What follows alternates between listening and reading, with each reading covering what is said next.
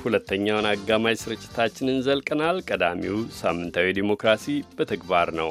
በኒውዚላንድ በቅርቡ የአርብ ጸሎት በማድረስ ላይ ሳሉ መስጊድ ውስጥ በተሰበሰቡ አማንያን ላይ የተፈጸመውን የጭካኔ ግድያ የሚያሳዩ በወቅቱ የተቀረጹ የቪዲዮ ቅጆች የማኅበራዊ መገናኛ ብዙኃን ላላቸው ኩባንያዎች የማንቂያ ጥሪ ሆነዋል ሲል ይንደረደራል።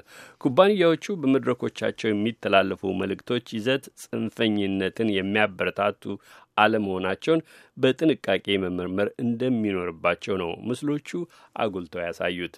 የፌስቡክና ጉግል ተወካዮች ታዲያ ትላንት በዩናይት ስቴትስ ምክር ቤት ቀርበው ለሕግ አርቃቂዎች ሲያስረዱ የመናገር ነጻነትንና በነጭ ጽንፈኞች የሚቀርቡ ጽሑፎችን ይዘት ሚዛኑን በጠበቀ መልክ የመቆጣጠሩ ጥረት እየተካሄደ ነው ሲሉ ተሟግተዋል። የአሜሪካ ድምፅ ዘጋቢ ካትሪን ጊብሰን ተጨማሪ ዝርዝር አድርሳናለች።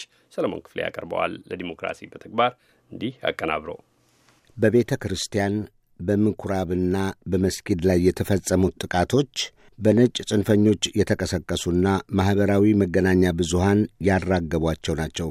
ዲሞክራቱ የተወካዮች ምክር ቤት አባል ጄሮልድ ናድለር ያስረዳሉ።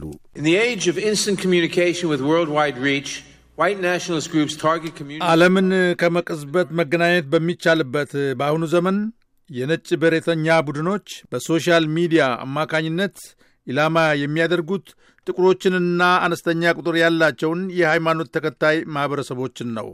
እንደ አውሮፓውያን ዘመን አቆጣጠር ከ2007 ዓ ም ጀምሮ ነው የቀኝ ክንፍ ነውጠኞች በመላ ዩናይትድ ስቴትስ ጥቃቶችን ማድረስ የያዙት። አሁን ግን ችግሩ ከብሔራዊ ደረጃ አልፎ በዓለም ሁሉ ተሰራጭቷል። በክራይስት ቸርች ኒውዚላንድ መስጊድ ውስጥ ግድያው በተፈጸመበት ወቅት በቀጥታ የተሰራጩ ምስሎችም ችግሩ ምን ያህል ከባድ ፈተና እንደደቀነ አመልካች ነው። የፌስቡክ የፖሊሲ ዳይሬክተር ኒል ፖትስ ለሕግ አርቃቂዎቹ ሲያስረዱ እንዲህ ብለዋል። አንድ ነጥብ ሁለት ሚሊዮን የድርጅቱን ምስሎች የያዙ ቅጂዎችን እንዳይተላለፉ አግደናል። በተጨማሪም ሦስት መቶ ሺህ የሚሆኑ ለመተላለፍ የተዘጋጁ ቪዲዮዎችን አግኝተን ሁሉንም ማስቆም ነው የቻልነው። ሦስት መቶ ሺህ የሚሆኑ ለመተላለፍ የተዘጋጁ ቪዲዮዎችን አግኝተን ሁሉንም ማስቆም የቻልነው በ24 ሰዓት ጊዜ ውስጥ ነው። ጠንካራና ቅጽበታዊ ምላሽ ሰጥተናል። አንድ ስፍራ ላይ በጅምላ ግድያ ሲፈጸም በቀጥታ የሚተላለፉ ምስሎችን ከየድረገጹ ለማጥፋት የሚደረስ ውሳኔ ግልጽ ነው። ከሁለት ቢሊዮን በላይ የሚሆነውን ሕዝብ በነጻነት የመናገር መብት መቆጣጠር ደግሞ የበለጠ በጣም ውስብስብ ነው። የጉግል ኩባንያ የሕግ አማካሪ አሌክሳንድሪያ ዋልደን እንዲህ ይላሉ። hate speech because it often relies on spoken የጥላቻ ንግግሮችን ብንወስድ በድምፅ ብቻ እንጂ በምስል ስለማይቀርቡ ለመለየት በጣም ያስቸግራል።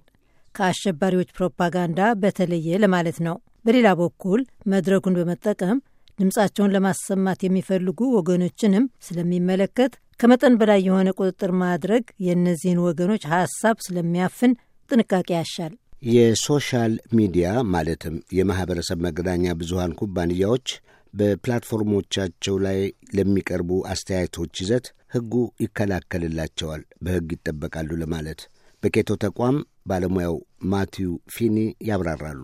This is a piece of legislation that really allows the Internet as we understand it to exist. And fiddling with it... ይህ የሕግ አንቀጽ ነው በእውነቱ ኢንተርኔት እንዲቆይ የሚያደርገው። እናም ይህን ሕግ መነካካቱ በአገልግሎቱ ተጠቃሚዎች ላይ መጥፎ ተጽዕኖ የሚያሳድር ይመስለኛል።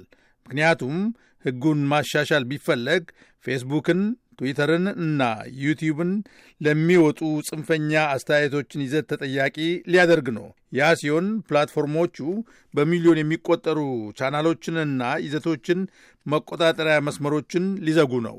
የነጭ ጽንፈኝነት መልእክት በፌስቡክ ላይ መቼም ቢሆን እንዲወጣ ተፈቅዶ አልታየም። በቅርቡ ግን ኩባንያው የእገዳ አድማሱን በማስፋት ተጠቃሚዎች አትራፊ ወዳልሆኑ ድርጅቶች ከጥላቻ ቡድኖች ራሳቸውን እንዲያርቁ የሚረዱ መድረኮችን እንዲጠቀሙ መክሯል። አሁንም ኒል ፖትስ የፌስቡክ የፖሊሲ ዳይሬክተር ያስረዳሉ።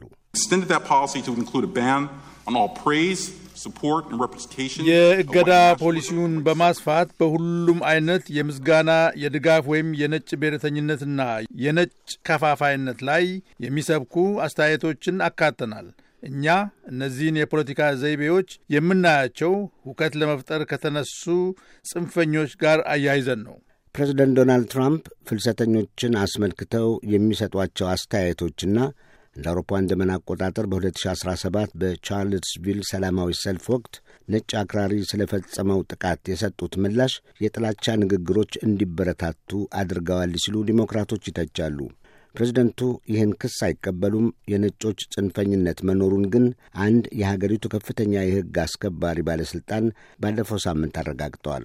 ክሪስቶፈር ሬይ የፌዴራሉ ቢሮ ምርመራ ክፍል ዳይሬክተር ናቸው።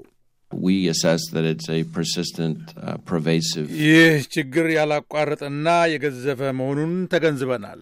ዩቱብን ያጥለቀለቀው ዘረኝነት ይዘት ያለው አስተያየት ችግር የሚፈታው የአስተያየት መቀበያ ክፍሉን በአስቸኳይ በመዝጋት መሆኑን የምክር ቤቱ አብላጭ አባላት ይረዳሉ።